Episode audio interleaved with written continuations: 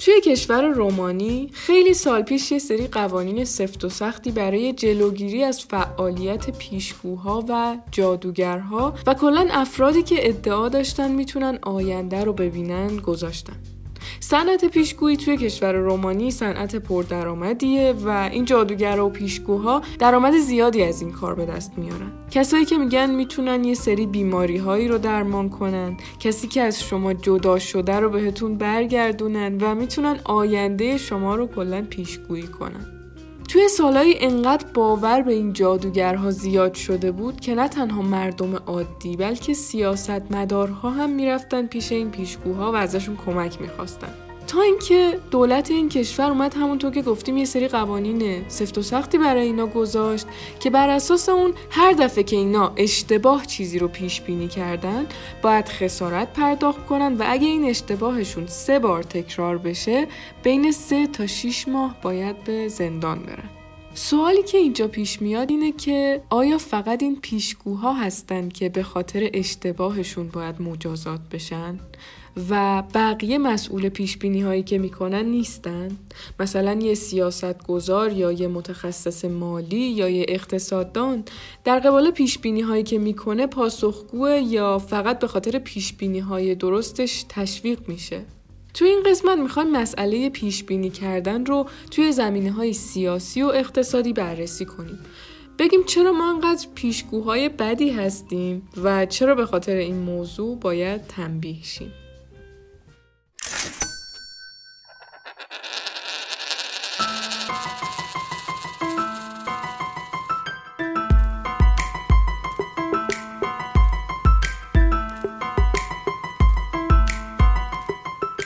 سلام من مریم سعیدی هستم و شما دارید به اپیزود دهم از فصل دوم پادکست اکوتاک گوش می‌دید. اکوتاک کاری از تیم آموزین مرکز آموزش کارگزاری فارابیه و هر هفته از طریق پلتفرم های پادکست منتشر میشه. توی فصل دو قرار درباره مفاهیم مهم اقتصادی صحبت کنیم. مفاهیمی که کمک می‌کنه دنیا و اتفاقاتش رو شفافتر از قبل ببینیم. همیشه دوست داریم آینده رو پیش بینی کنیم. یعنی نه اینکه فقط دوست داشته باشیم در واقع همش داریم به صورت ناخودآگاه این کار رو می‌کنیم. مثلا همین الان یه قسمت کوچیکی از ذهن شما داره سعی می‌کنه پیش بینی کنه که قرار درباره چی توی این اپیزود حرف بزنیم. اینکه آیا موضوع جدیدیه قبلا شنیدینش؟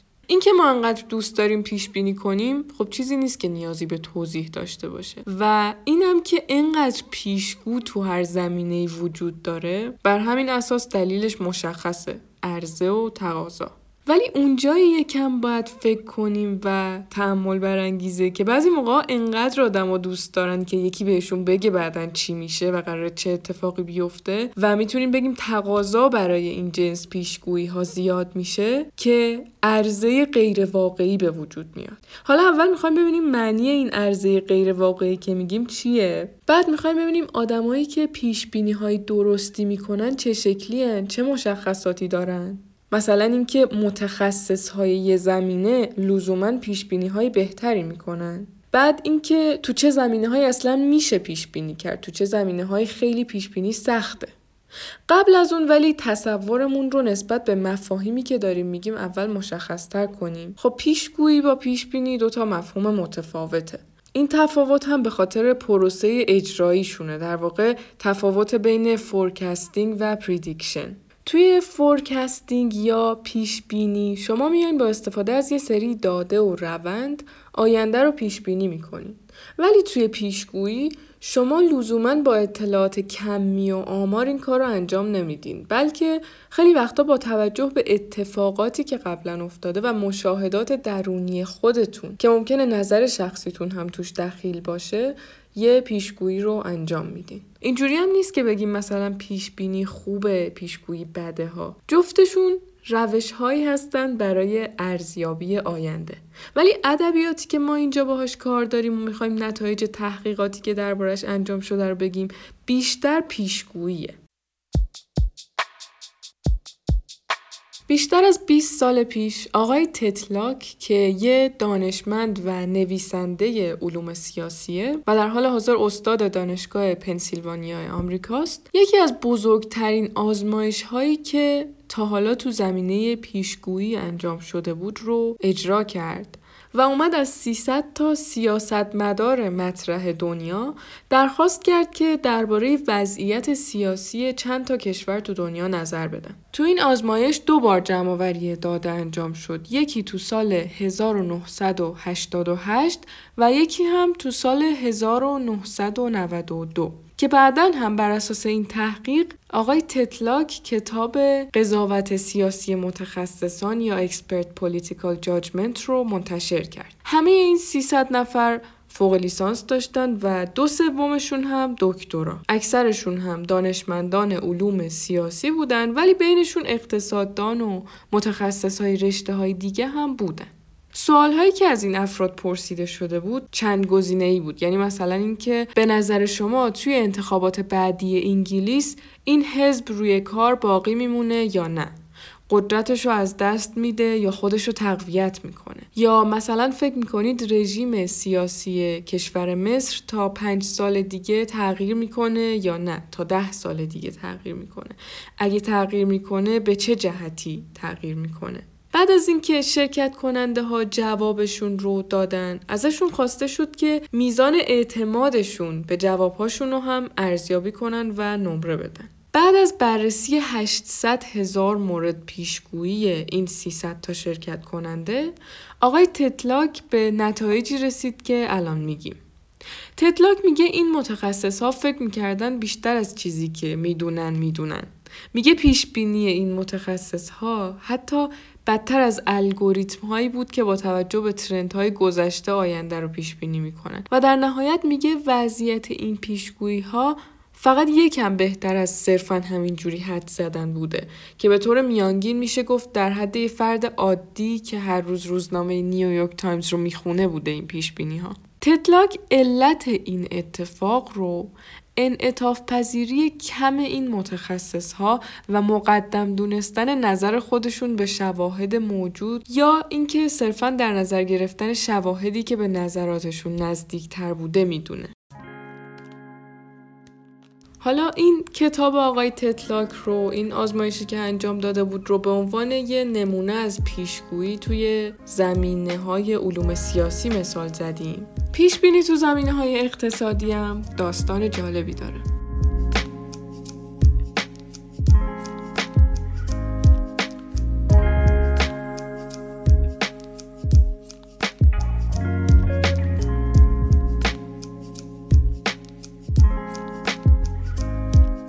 روزنامه وال استریت حدود 35 ساله که هر 6 ماه یه بار میاد اسم اقتصاددان هایی که یه سری شاخص کلان اقتصادی مثل نرخ بیکاری، تورم، تولید ملی و چیزایی مثل این رو پیش بینی کردن رو جمع آوری می‌کنه. خانم کریستیانا فنگ استاد دانشگاه کسب و کار نیویورک و همکار محققش آقای دنرل میان با هدف اینکه ببینن وقتی یه نفر یه پیشبینی درست اقتصادی انجام میده یه نفر یه اتفاق بزرگ اقتصادی مثل شکست بازار یا یه پرش عجیب تو تورم رو پیش بینی می‌کنه. چه اطلاعاتی میشه درباره اون آدم به دست آورد؟ میان هفت دوره از این برآوردهایی که روزنامه وال استریت کرده رو بررسی می‌کنن نتیجه ای که از جمعآوری داده هاشون گرفته بودن این محقق ها این بود که دیدن کسایی که اتفاقات و بحران های مهم اقتصادی مثل بحران 2008 رو پیش بینی کرده بودند در کل تعداد پیش بینی های غلط بیشتری داشتن حالا یعنی چی؟ چه نتیجه میشه از این مشاهده گرفت؟ این نتیجه گیری چی می‌خواد به ما بگه؟ نتیجهش اینه که الان اگه به شما بگن یه نفر بحران 2008 رو پیش بینی کرده بوده خب حتما خیلی توجه شما جلب میشه و دوست دارین بدونین اون آدم کیه چجوری این کارو کرده.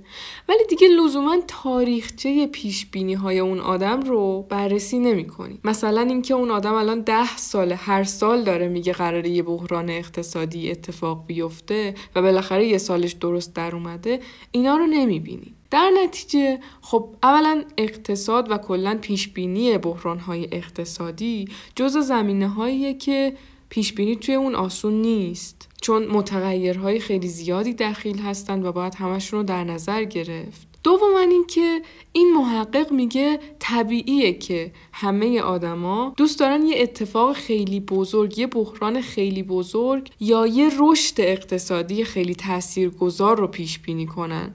برای اینکه مثلا اگه بیان بگن فردا وضعیت بازار همون جوریه که دیروز بود یا اینکه کلا پیشگویی های کوچیک و کوتاه مدت رو انجام بدن توجه کسی رو اونجوری که می‌خوان جذب نمی‌کنه.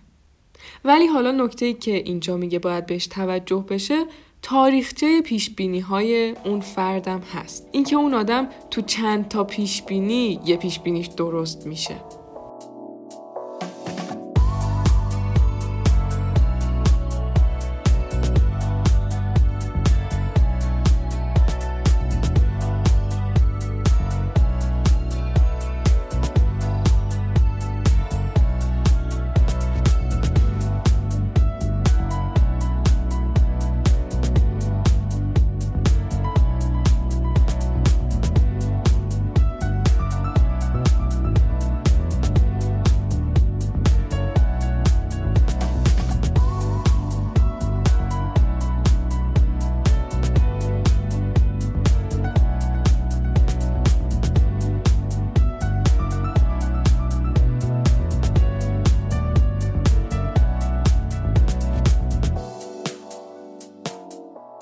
طبیعیه که وقتی برای پیش بینی اشتباه افراد مجازاتی وجود نداشته باشه و صرفا آدم ها به خاطر پیش بینی های درستشون مورد توجه قرار بگیرن و تشویق بشن انگیزه برای هر پیش بینی نه لزوما پیش بینی درست زیاد میشه. پس تا زمانی که آدمای بیشتری مسئول پیش بینی هاشون باشن ما باید توی انتخاب اونها بیشتر دقت کنیم.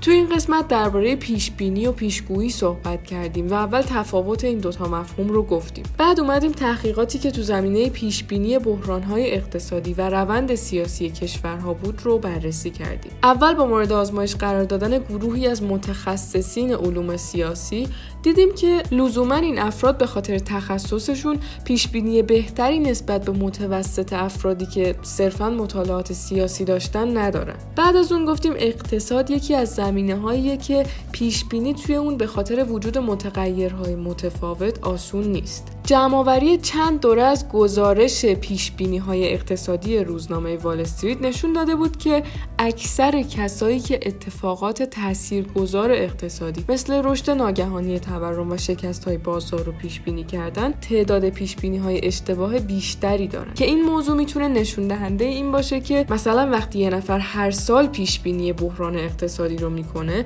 و یه سال پیش بینیش درست میشه لزوما به معنی توانمندی اون آدم توی پیش بینی نیست.